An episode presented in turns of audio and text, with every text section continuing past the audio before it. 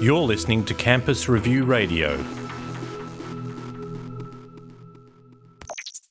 This is Carl Treacher, and I'm joined by Martin Betts. We're the founders of HEDx, and our podcast explores the changing landscape of the higher education sector in association with Campus Review. Welcome to the Higher Education Experience.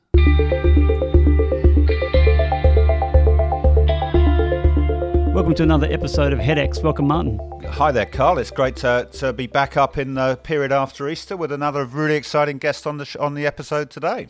You know, I get a feeling being post Easter, I don't know what it is, but certainly some of my conversations and views across uh, industry, the tide's changed a little bit. I don't know whether it's the traction that the vaccine is having as it rolls out or just general confidence or a lot of media hype, but I'm seeing a lot more confidence generally across uh, all sectors and reports that business and the economy are likely to boom. Well, I mean, we can see that in some of the economic data, can't we? But I, I, I know what you mean. It's like that we've come through a bit of a milestone in the watershed, I, I think.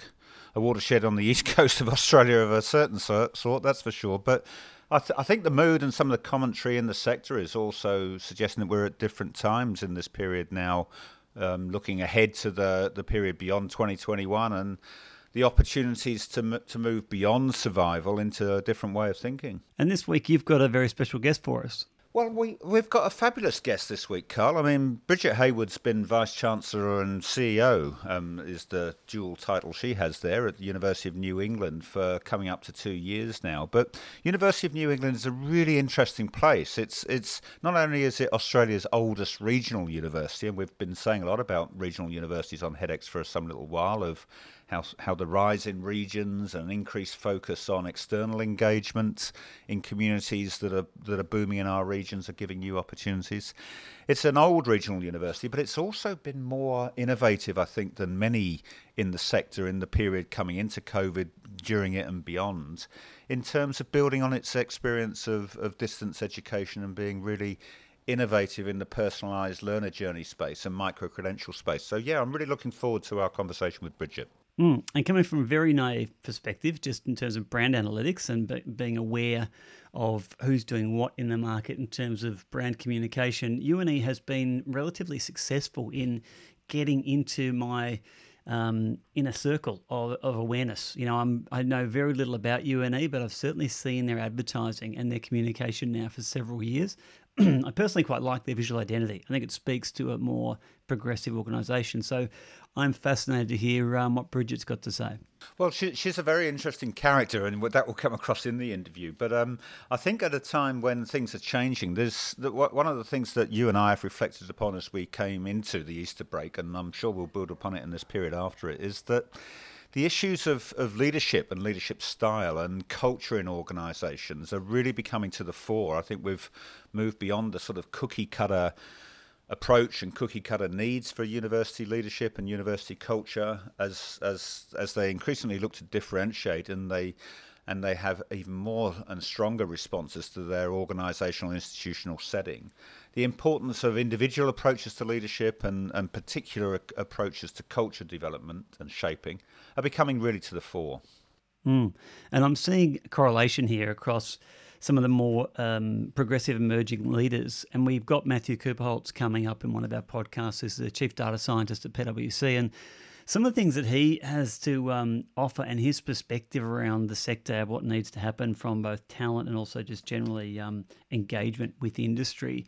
Uh, there's some real common themes popping out through that. So, based on what you said there, I imagine there's some real correlation between what Brigid's doing and what um, industry or, or commercial needs are, are, suggesting at the moment. Well, that's very much what I took from my conversation with her, and maybe we should stop teasing ourselves and all of our um, audience any further and get into hearing Bridget's story. It starts at a very interesting place in the Pacific Ocean. Wow. Okay, great. Our guest today on HEDx is Professor Brigid Heywood, the Vice Chancellor and Chief Executive Officer at the University of New, New England. Brigid, welcome to HEDx. Uh, good afternoon, Martin. I think it's afternoon now, not morning, and um, great to be here. Well, that's good, and it's really nice to have have you on this podcast series. And and you're joining us today, Brigid, nearly two years into being in the role of Vice Chancellor at University of New England. You've you've had spells between or before that, and the chancelleries at Massey University in New Zealand and the University of Tasmania. But tell us how you came to be appointed at the University of New England and what that represented as a step in your career.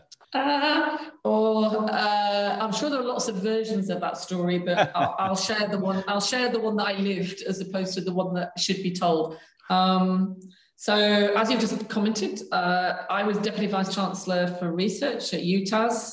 Um, and I, came to one of those big life course moments that we all have where I was approaching my 60th birthday and I was also recognizing 40 years in education and research. So I think I had a, a, kind of midlife crisis with the, the number 100 sitting there in the middle of my thinking. And came to a realization that I was ready for a change, that I'd done the big pieces of work that I was I was recruited into Tasmania to do. Um, that I just needed a break. I just in, in, intuitively, emotionally, psychologically, socially, I was ready for a break. And I took the opportunity to say, I'm going to actually retire. And I genuinely planned a retirement and I'd always wanted to, on my bucket list to do Rapa Nui, Easter Island. So um, I trained to go to Patagonia and go and walk Rapa Nui and look at the, the statues and study the island. And I set off on my own to go to Patagonia. So I did Patagonia in Chile and then I went to Easter Island. And when I was on Easter Island in the middle of the Pacific Ocean, um, I got asked, would I consider applying to be the Vice Chancellor of UNE? And the people that asked me had done their homework and worked out that my background was in distance education, regional economic development, the social purpose um, of the University of New England, and my own interests aligned really well. And someone worked that out for me um, and, and we started the conversation while I was in the middle of the Pacific Ocean, looking at, at, at the artifacts of another culture from another completely different point in the planet's life. So, um, a really good moment just to reconnect with what was important to me, um, to recognize that I had over 40 years had the opportunity to gather a range of different experiences and that someone was giving me the opportunity that I hadn't really thought about beforehand and then I got offered this opportunity for a, a, the oldest regional university in Australia, um, all about distance education. 70% of our students are women, something I'm deeply passionate about, which is the opportunity of education to address need and to give people opportunities in life. And so all of a sudden, I, I've been given this kind of new lease of life. Um, I would like to say that I'm less grey than I was two years ago, but that wouldn't be true. Um, I've experienced drought, bushfires, pestilence, and plague here in New England. Um, but I've also met, I've, I've just become a, a, yet again the opportunity to be part of an amazing institution and to be able to fulfill a particular role um, and in the doing so to have new challenges for myself. And that i discovered deeply was important to me that i'm a person that needs to be inspired and feel that i'm developing as a result of the challenges that i'm asked to address or contribute to the resolution of. So um, who would have thought that i'd be sitting on easter island doing my bucket list holiday and I would commit to going back to full time employment instead of just sitting in the sun with a martini. What a wonderful story, Brigid. And um, a, a, a, great transition into the role at UNE. And then, for goodness sake, you you outlined some of the various things that you've been exposed to in your time there. What a what a what an amazing two years that you've been in the role. And the world would have seemed such a different place when you started in July 2019. And I just wonder if you can share with us what it felt like to be a new new VC at a new place as events unfolded through 2019, when when might one might say that they've never been times have never seemed so good. Through 2020, when one would probably argue that they've never seemed so uncertain, to now in 2021, when when it could be argued that they've never it's never been a tougher time to lead a university. What's that transition through those? Parts of three years felt like to you, given the way that you came into the role? Well, I, I, think the word we're all using at the moment is is a little bit of survival, a, a, sort of survivor guilt as well as as the excitement of having survived and seen my institution through the worst of it, hopefully.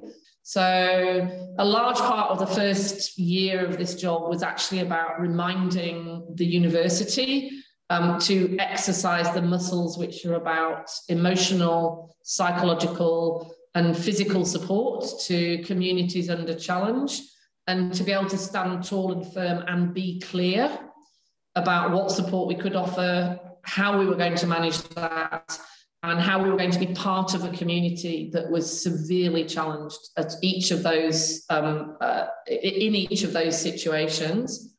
And probably like many other universities, we had a large number of international students who could not go home, who lost their casual employment, um, and were essentially rendered financially, you know, bereft and homeless. And we accommodated those. We've had food parcels, we've had respite care for the international students and their families that were here in our community. So difficult time, but but one that we worked on together. It wasn't it wasn't me on my own being a hero. It was me being a, a leading part of a team that worked collaboratively to continue to offer education uh, we, we're already largely distanced, but we moved completely online for everybody in the space of about two weeks, both our domestic and our international students. We sent all our staff home like everybody else did, but geared up to be able to support those staff whilst working at home from a very small core team that remained here on the Armidale campus. And I guess the worst, if I had to say which bit I disliked the most or I found most challenging, is I spent nearly seven months sitting on my own in my own office looking at Zoom 12 hours a day. Mm. Um, and I probably did that for about six months. And then I hit the, the infamous Zoom brick wall. I was fed up of looking at myself and I was fed up of looking at other people. Um, and I literally just had to go, you know, Zoom bereft for about a week. I had to separate from Zoom and just reassert my physical identity um, for a short period of time. So I'm like everybody else. I did all the things that everybody else experienced. And you got on with it because that's what you're expected to do. And it's the right thing to do. Um, I think we've all learned to make sure that we we take care of our emotional souls and, and that we look out for our own mental health and well-being using a slightly different set of guidelines than perhaps we would have used in our quasi-normal pre-COVID environment. Well, one of the things that I, I, really enjoyed reading in your strategy was the concept of personalized le- learning journeys, if I can just take yep. that in specific, as a specific within your strategy. You, you, you describe a, a, a, the, the commitment to personalized learning journeys for your students as being one of the one of the keys and the cores of the strategy. Can you tell us what you mean by that and, and help us understand how easy, or, or perhaps taking it the other way again, how difficult to replicate that would be as a strategic goal for other competitors to UNE, and therefore how much you think the student experience is rising as something at the heart of strategic thinking for universities generally and for your university in particular? Thank you. That's a great question, Martin. I'm aware I'm nodding at you furiously, and then I just remember that we're on a podcast. So for those listening to the podcast, as Martin was asking the question, I was smiling and nodding and going, oh, thank you for asking that question. Um, so I guess for those of us who've lived in, in the sphere of education, we've talked about this concept of personalized learning for, for a long time now. So the question is, what does it mean in, for UNE in the context of Future Fit, our new strategic plan? And to, to place it in context, first of all, the majority of our students are over the age of 30. So we have about, we, we currently support about 24 and a half, 25,000 students. Two thirds of those will pursue their studies as part time distance external students in the parlance of Australia, um, and they'll be over the age of 30. So many of them will already have gotten an initial qualification or have been, you know, 10, 15 years in the world of work. And what they're now looking to do is formalize their, their experiences and gain qualifications that will see them progress into a new career or see them go forward within the career track that they're already placed within. And so a lot of our students, what they don't want to do is come in and be required to study a formalized degree program that says you've got to do maths 101, you've got to do finance 101, and you've got to do English language 101, because those are prerequisites so that we know that you're capable of independent learning or whatever. Um, they might already be doing uh, uh, uh um, numeracy, literacy, communication, they may already be working with competencies that have seen them successfully employed. And, and so the, the idea of personalized learning is that we engage in a conversation with our students about what is the learning that you need to participate in in order that you can secure the qualification that's important for your life course plan. And we have the we have actually this thing the australian qualifications framework which many of us have given up parts of our lives to develop which sets out a series of learning outcomes. And it says at this level aqf5 or aqf6 or aqf9 these are the learning outcomes that you have to demonstrate that you've achieved. And our current modality is that we put people through a, a series of lectures tutorials workshops, practicums, etc. And then we examine them to determine that by virtue of that examination, they've met those graduate outcomes, those learning outcomes.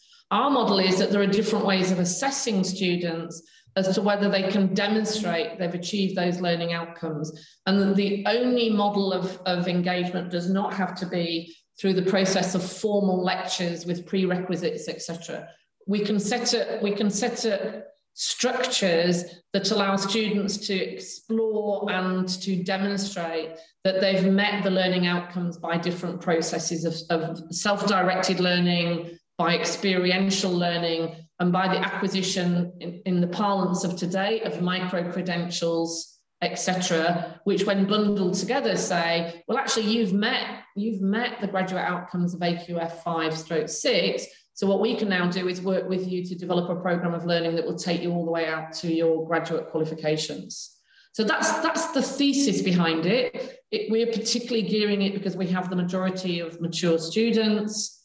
Um, many, the majority of them studying part time, and we trialed a version of this through a program called the Bespoke Degree Program, so that you could come in, you have a conversation with us, and we work with you to work out what subjects you'd like to study that would cohere into um, a, a, degree level program or a diploma or a certificate, depending on how far you wanted to go at any one point in time. And so Future Fit argues that personalized learning is both that model, but also that as we develop that, that approach to curriculum content and the design of the learning experience, that we will do that in partnership with our students. And that's one of the strongest things that came from the student engagement in the creation of our new strategy, that they are demanding of a stronger voice in the way that learning and the opportunity to be part of a learning environment and the requirement for it to be self-directed. By the time you get to you know second and third year of your undergraduate program you need to be a self-directed learner particularly if you're going to go on to masters or higher level qualifications how do we absolutely engage to transition our students to be self-directed learners? Our model is to do that through a co-created, co-curated model. So co-creation and co-curation of that approach.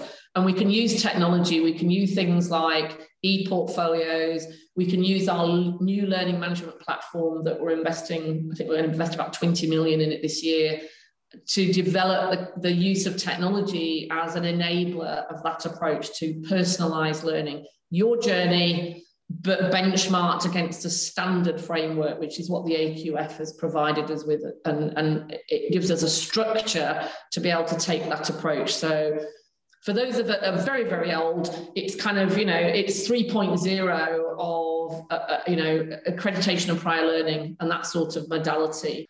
So, are you trying to um, differentiate UNE in a competitive marketplace through um, pursuing that part of your strategy? Then, Brigid, is uh, uh would, would we go as far as saying that this is a play by UNE to approach the issue of, of learning journeys in a different way from other universities through which you might gain some strategic advantage?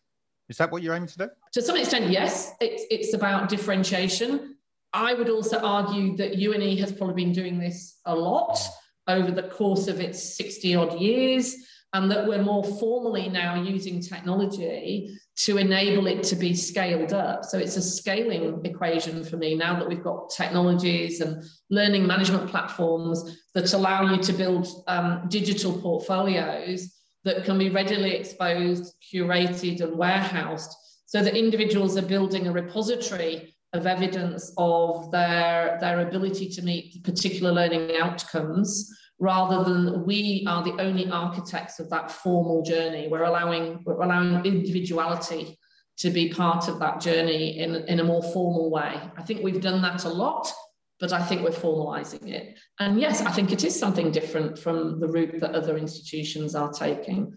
But we're also focusing on work integrated learning. So we've got what we call the UNE Tamworth model. And, and in Tamworth, we've been given support by New South Wales government to build a new campus in Tamworth. But we've also set up classrooms and, and teaching facilities in each of the industry precincts of Tamworth. So Tamworth is built on a quadrant model. Each quadrant is a different industry sector. They've invested massively in developing those industry sectors. And we now have classrooms sitting in the middle of those industry conclaves so that all of our students are having a work integrated experience whilst they're in the university classroom. And we now have industry um, colleagues who are participating in being inducted. They're getting a micro certificate in being industry tutors to our students. So we're actually formally knitting the classroom experience into industry practice. We're bringing industry into the classroom as opposed to sitting looking at it from the outside. And that will drive the innovation ecosystem that's necessary to, to add value into the primary production industries of Australia. So, in practice, it's a virtuous circle. We just have to engineer it to operate at, at the right speed, I guess. How are you going to measure whether it's succeeding? I uh, it sounds future fit sounds fascinating. Personalized learning journeys and industry precincts and tutors from industry. You're not going to measure the success of this by rankings in research-based university rank, ranking exercises, I presume. How, how, how will you measure? How will you and your stakeholders and your council and, and all the rest of us measure what success for Future Fit at UNE looks like?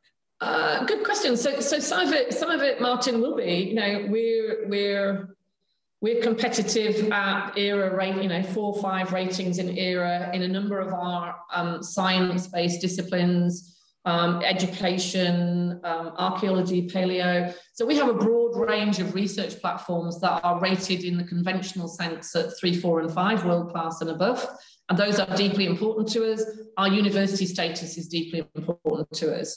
Um, so at the same time as, as um, developing these new concepts of education, and with them comes new concepts of knowledge sharing and knowledge creation. It's a partnership based model of a different kind.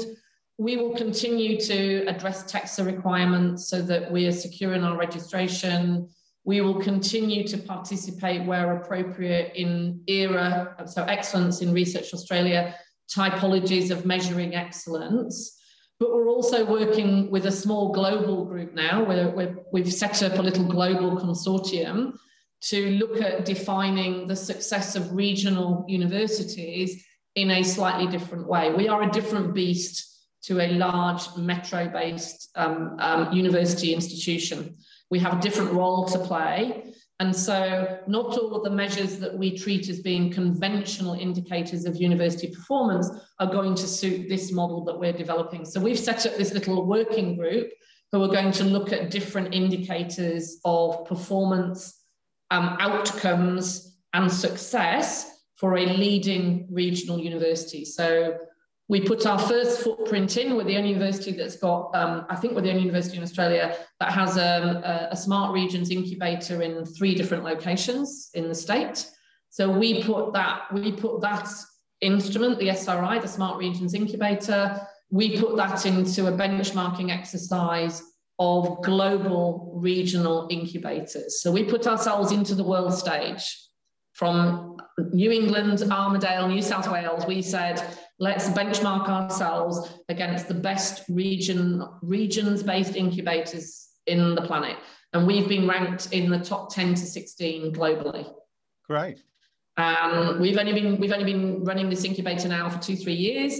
It started with the fantastic support of the New South Wales government, but it's now self-funding from the university and from support. Um, and in terms of new businesses started um, new IP being spun out to give economic value, and new jobs being created, then we're ranked 16th globally. Um, and we think we can develop that model around the capacity of the whole university as a leading regional university, and exemplar thereof for Australia. You're, you're, you're, you're, making a good case for why the measures of success would be different for a strategy that's trying to differentiate. I, I, I assume that leadership for such a strategy and the culture of academic and professionals working together would also be different in their optimal form for a university of that type pursuing a strategy of that nature than they would for someone leading a university in quite a different setting and setting off on quite a different path. Are, are you a very different leader from Australia's other university vice chancellors, and are you trying to build on and further build a very different culture at UNE? Am I a different kind of leader? Um, I think I'm trying to be. So I'm, I'm very aware that I'm a product of the global higher education system. I've, I've had the great fortune to be part of leading universities in the United Kingdom, um, New Zealand, now Australia.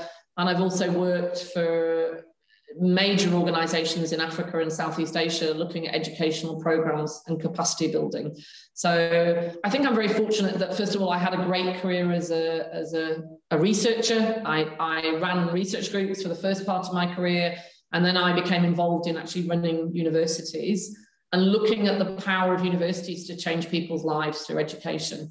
And, and it's not just education, it's the university connected to that problem holistically, as well as through the individual um, activities of curriculum, awarding degrees, supporting students, developing research programs, etc. It's the university as an entity that has a role to play.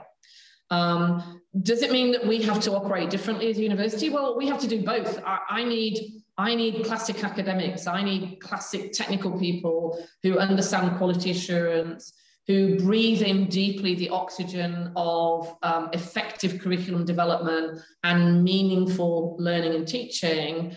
But I also need people who are prepared, as I've just indicated, to flex in an entrepreneurial way around how we deliver our teaching and, and that the concept of it being classroom based, whatever you define a classroom to be, then redefine it turn it through 90 degrees and think differently about the role of the tutor, think differently around the role of the course coordinator.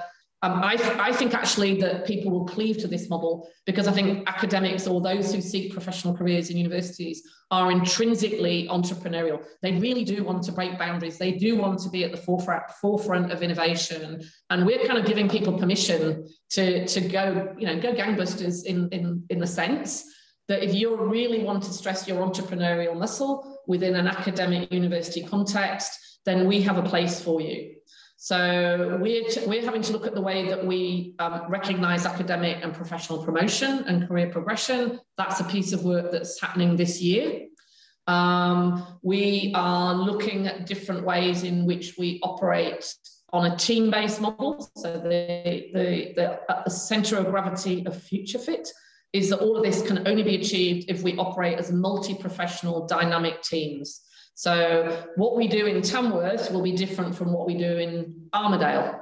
What we do in Armidale will not be quite the same as the offering we will make in Moree. Um, each one of those needs a place-based solution to the particular challenges of those communities, but everybody needs to know that they're receiving the same quality experience, the, the same core of our educational offering is that stick of rock with quality um, written into it. But it gives us a fantastic way to address equity of opportunity. Um, it gives us a fantastic model to address diversity because what we can do for our Aboriginal and Torres Strait Islander students can be better suited to their particular needs rather than we require them to bolt into some Anglo-Western centric version of education. And that goes back all the way around to the personalized learning agenda to recognize to be adaptive, to use place based modalities, to use um, diversity of approach, but founded absolutely bedded in a foundation of quality and equity and transparency of opportunity for everybody. Well, for, for being so frank and, and passionate and energetic with us here today, Brigid, it's been a really fascinating opportunity for me to have this conversation with you. We, we wish you well, we, we wish UNE well, and we wish your new Future Fit strategy all success into the future. And thanks very much for joining us on HEDx today. Martin, thank you. And, and I do appreciate the conversation. Well, there you have it. What do you think, Martin? Well, I mean, one of the things that really struck me at the start of that interview, Carl, was um, the, the, the, the, very interesting change that I observe in the way that vice chancellors are being selected and recruited.